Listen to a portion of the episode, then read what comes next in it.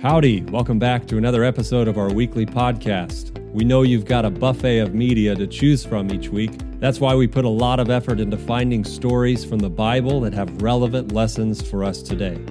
I hope you enjoy. There's really no way to describe it. One minute you have it all, and the next, all is gone. And it's hard to describe the feeling of losing someone you love. That, that sting of death is unlike anything you can explain in the whole world. And you, you can't put it into words. You know, death reminds us about love because we were created to love. And, and when someone dies, we find it so strange, so foreign to not be able to show love and share love with that person ever again. This past summer, I had to bury one of our alpacas.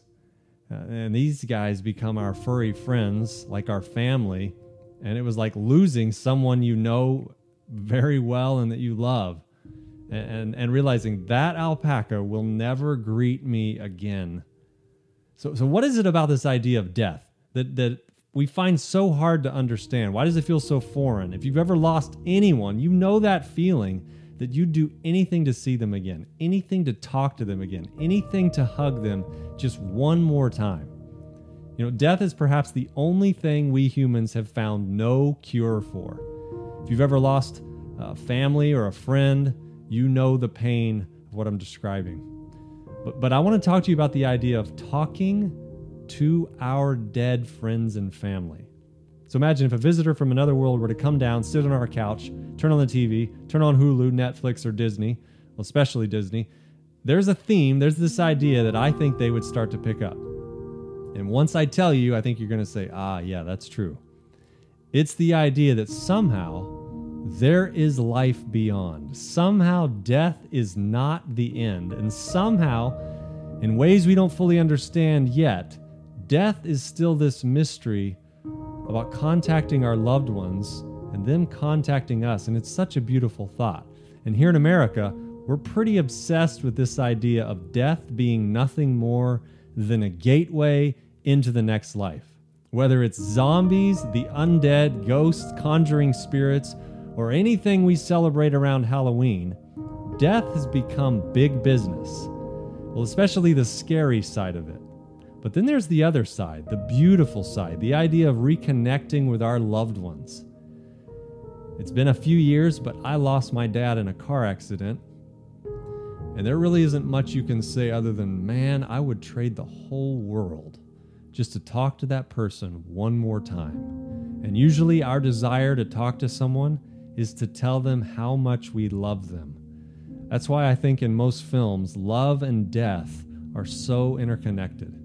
Now, if you've ever heard of the story of Scripture, the real meta-narrative, you would know that it's, a, it's about this war between good and evil, love and selfishness, life and death, and that somehow it started before humans arose on the scene. And with this war, a large segment of the citizens of another realm were kicked out of the capital of this galactic realm, and the Bible basically tells us the inner workings of this war, and it really comes down to who has the power over life and death. And the Bible describes a day in our future when it will seem as though the dead, from our time and from centuries in the past, will appear to us. Now, the question we should be asking is, if we're in the midst of this battle for our souls and our destiny, could it be possible that this banished uh, legion race of beings could personify our loved ones with the hope and attempt of deceiving us? You know, if your loved one walked up behind you right now and sounded and smelled and seemed the same as they did while they were alive, is there anything you know or believe that would help you determine if it was them or an imposter?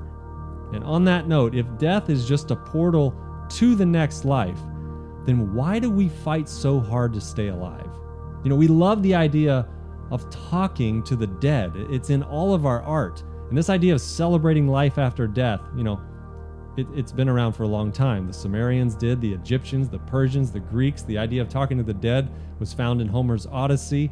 You know, the Romans were into it, and now most Christians believe it. So you, you get this idea that this is chronic, and it's basically everyone loves this idea. So here's a few stats around this phenomenon. Pew Research estimated that nearly one point four million people, that's more people that are member than are members of my denomination. one point four million people in the United States identify as practicing witches. There are more witches in North America than there are mainline Presbyterians. And Julie Royce, she talks about this idea that Wicca is a form of paganism, that it's effectively repackaged witchcraft for millennial consumption. And, and witchcraft and paganism, they're no longer really satanic and demonic. Uh, you know, they're pre-Christian traditions, and they promote free thought and understanding earth and nature.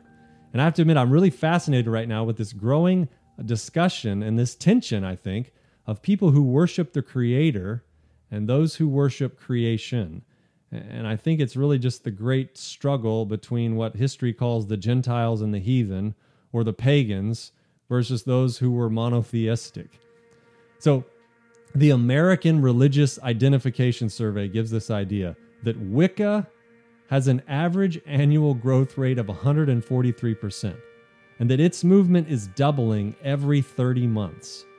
And, and there's a journal that describes this idea that basically Americans are identifying more and more with it, and that because of that, some of the data is pointing to this could be the fastest growing spiritual slash religious movement in America today. You know, the high holiday of Wicca, paganism, is the idea of Halloween. And it finds its origin two thousand years ago when the, the Celts and the Druids, you know, they believed the boundary between this world and the underworld was thinner than usual around this time. And, and the spirits could come into the world more easily. Not just any spirits, but this supernatural race of spirits generally described as stunningly beautiful. But if they want, they can be terrible and hideous. And according to Patricia Monaghan, uh, well, there was this point where it was a degraded version of the ancient gods. Also believed on this night was that the souls of dead relatives were thought to visit the homes of anyone who was celebrating the holiday. And the holiday involved people going house to house in costume or disguise, impersonating, you know, usually reciting verses or songs in exchange for food. And some believe that this idea of the sweets came about because people would set out these soul cakes full of sweet fruit on All Hallows Eve as an offering to the dead. And so this is where we get the idea of trick or treat and all this delicious candy we get to have. But Americans, and mostly Protestants, did not celebrate this holiday because they were convicted this was not something they should be a part of. But as culture began to change, we started to see it rise continually in the eighteenth, nineteenth, twentieth centuries. You know, Halloween is typically branded as scary and spooky in the United States, but you contrast that with the Day of the Dead, or Dia de los Muertos, uh, these festivities in, in Mexico and Central and South America, as this high holiday where everyone can get together and celebrate this idea of our loved ones in, in a variety of different ways. It's this idea of engaging with the dead uh, more often than just on one holiday. But what if we did it throughout the year? You know, we see this idea growing in our literature, our television shows, our films we love to watch, and kids definitely are not excluded. You know, first there was Casper years ago. Now there was Coco more recently, uh, the Pixar film that, that generated more revenue in Mexico, I think, than, than any film in its history. And I think it's now in the top one hundred films of all time. So what does the Bible say about this? Perhaps you care, perhaps you don't, but I at least think you owe it to yourself to know what the Bible says about this idea of talking to the dead. And there's a few reasons for that. One, nearly two billion people in the world today identify themselves as Christians, and most of them believe the dead can make contact with the living. Yet the Bible says those who die never return to the land of the living. But guess who it says do return? The fallen angels of heaven to deceive mankind. You know, the gospel of, of, of Jesus says he died for us and, and that he gave us the opportunity to live forever. And the gospel of Lucifer says, you know, do as you wish, live as you please. We learn the first in John three sixteen. We learn the second in Genesis three four. And we've got some links to some of these things in the comments below this video. Okay, here's another reason. It's not the dead we're talking to. And that's probably the most startling thing that the Bible has to say about this topic. You're not talking to your dead relatives when you have these encounters. According to Scripture, the dead sleep and await a resurrection. They don't have thoughts or feelings. They don't come back to talk to the living. And if we go back to the beginning of the story, the very first message shared by the fallen angel Lucifer was to Eve in a garden through the medium of a serpent. And it was this: Eve, regardless of your actions, you'll never die. No matter what you do, you're going to live forever. And I think this is where we get the idea that death is just a doorway into the next state of consciousness. But if this is true, this is a question we should ask ourselves. Are we all saved?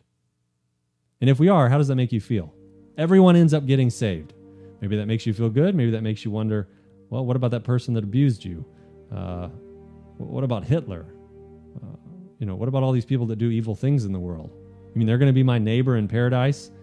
Well, they would be if there's no standard by which people are determined to live in paradise or not. So we have to ask ourselves, is there a standard? Is there any any measurement or way in which some are saved and some are not? You know, I personally don't like the idea of living next to Hitler in paradise. And I think the reason this is so important is because it has so many ramifications. Are we judged? If so, by whom? Are we all saved? Why would someone not be saved? If we die and pass on to the next life or paradise, then why not expedite the process? Why do we fight off death so much in this world? And why don't we let the sick die faster? Why don't we stop looking for cures to diseases if all this bliss awaits us beyond the grave?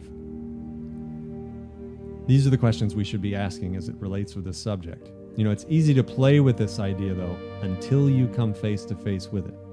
So if you got a Bible, if not, I'm going to read it. First Samuel chapter twenty-eight. There's the story of this uh, this man who is a king. He's in despair. There's this army gathering against his country, against his kingdom. And in verse three, we read about his friend Samuel dying. Samuel was like the prophet of Israel. And everything changes when someone close to you dies, and nothing can prepare you for it. So all Israel has been mourning for the loss of Samuel. And Saul, he was known to have put all the mediums and, and the spiritists out of the land. And, and we learn these key details. He put them out for a reason, because there was a point where Saul had followed God's advice. And while he did, he had success. But the land is now filled with the Philistines, and, and their religion, like most heathen or pagan religions uh, around the world and in history, were built on the belief that the dead can come back and talk to the living, and that they can even help us foretell future events. You know, if you had someone that could tell you what tomorrow may bring, you would absolutely want to know that, even if it meant they were coming back from the dead to tell you. So the gods of the Old Testament, you know, these aren't just imaginary things of, of legend and myth. You know, talking about these gods, David tells us the history of the people and the great sin of King Saul, and Scripture describes it like this: they did not destroy the people as the Lord had told them to, but they mixed with the nations and learned to do as they did. And then they served their idols, which became a snare to them. They sacrificed their sons and their daughters to these demons, and they poured out innocent blood. That's in Psalm one oh six. So these demons, these fallen angels, this legion race, were the gods of the Old Testament. And all these different gods were demons that somehow, in some way, had personified themselves at one point in history. And then the people made an idol to this god, this warrior, who was really a demon.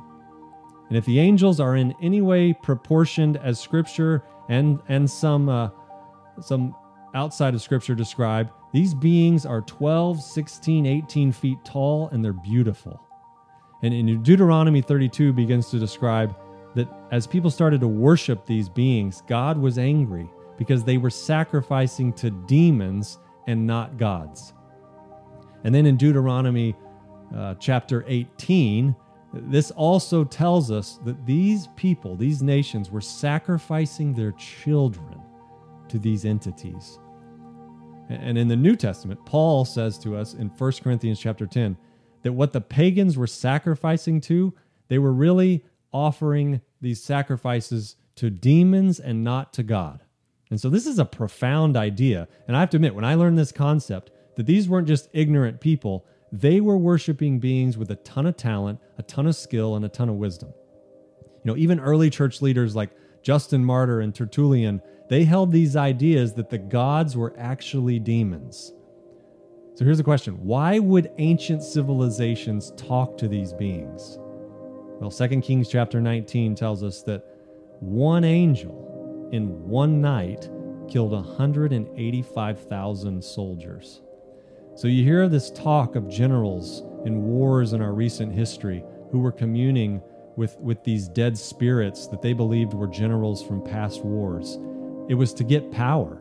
So Saul, there's a reason he's doing this. You know, he'd followed God in the beginning. He'd gotten rid of the mediums. He'd gotten rid of all these people that could conjure up the dead, the fortune tellers, the, the necromancers, anyone that claimed to talk to the dead. But now it was totally different. And Saul's army, Israel, they're surrounded. Death seems imminent, and Saul is terrified. And so Saul prays, uh, and God doesn't answer. God doesn't answer by dreams, by the Urim, by the prophets. And Saul is desperate for answers, and what is he supposed to do? And sadly, we learn that God had rejected him earlier in this story, and Samuel has died, and he needs the voice of Samuel. When you lose someone close to you, you instantly start looking for someone that can make sense and that can listen to you again and that can hear you. I remember when I lost my dad, I remember thinking, I would do anything to talk to him. I knew the biblical teaching of the dead, but for months and months, I'd have these dreams about my dad, and it began to mess with my mind because I would see my dad in my dreams. I would talk to him, and it seemed so real. And it's really not until you lose someone that you realize the power of this love and, and the power of loss. It really helps you begin to understand this, this doctrine of Lucifer, uh, of, of the, the deception of death. You know, a friend of mine recently shared a story with me about a young boy in Africa. He loved to spend time with his grandmother, and she'd read stories to him, and she'd play with him, and he just loved his grandma. He'd sit by her while she would read these stories, rocking in this chair, and, and then sadly the stories went that she got sick, and she died. And the mom knew how close the boy was with the grandmother, and, and for weeks she noticed him, you know, he would leave the house, but then he'd come back in and he'd have a smile on his face and he'd head straight to his room. And after a while, she could not figure out why was he doing this. And so finally she asked him, why are you going straight to your room? And, and why do you seem so happy? And he says, because grandma rubs my head and she reads stories to me. You know, life is made up of these concepts and ideas which equate to emotions and actions in each of us. And you and I have a choice. No one else can make that choice for us. No one else can de- determine what we do with these feelings that come before us. And, and so I want to finish this story with you. This is in First Samuel chapter twenty-eight. Samuel has died. Saul is desperate. All the army's afraid in cha- uh, verse five. And then God hasn't answered him in verse six. And verse seven is interesting. Saul said to his servants, find me a woman who's a medium. And they've been banned from the land. And it's interesting how quickly they say, oh yeah, there's a woman in verse seven. There's a woman uh, at Endor. So you know that they weren't totally out of the land. People were still messing with stuff. So Saul disguises himself. He puts on other clothes. He goes to this woman, which I always thought was in a cave. But uh, I don't know why I thought that. But it looks like they're in her house. And he basically says, hey, conduct a seance for me. Bring up for me the one I shall name to you. And then she reminds him, you know, Saul has kicked all these people out of the land. And he says, I swear by the Lord, nobody's going to do anything to you. And when the woman saw Samuel come up out of the ground, she saw, uh, excuse me, she cried out with a loud voice. And the woman spoke to Saul saying, why have you deceived me? For you are Saul. And then he begins to try and just calm her down. What did you see? Well, I saw an old man, and he, he was covered with a mantle. And then it says, and Saul perceived that it was Samuel. And he stooped with his face to the ground. He begins to have this interaction with this being that he believes is Samuel, Yet we have so much of Scripture to tell us it's not Samuel. And yet this being gives him no encouragement, no hope, and he dies the next day in battle. We we see some of these stories. I, I can't tell you how many people come to me and say, oh, how about the rich man and Lazarus? Clearly, this is the idea that once we die, we go straight to heaven, we go straight to hell. The Bible is so clear on this idea, and I think we get such a more beautiful picture of God if we understood. The dead are sleeping. And, and I hope you will dig into this subject even more to find that peace that God has us in his hands, both while we are alive and while we sleep, awaiting the day when he wakes us up. And, and I think he tells us this because he knows there's an in-game scenario that is coming where Lucifer is going to deceive as many as he can to try and lead them away from God. And you and I have a choice. We have to find a filter in the world. And there's one source that is a good filter because it doesn't change with the daily news. And I hope that will bring you encouragement, and I hope that you'll continue to study this idea. Click the link below, and you're going to learn more about this. Thank you so much for listening. We record these messages each week at the Seventh-day Adventist Church in Adairsville. And if you're ever in the area, we'd love to see you. Stop in and say hi and enjoy some good Southern food with us. We'll see you next week.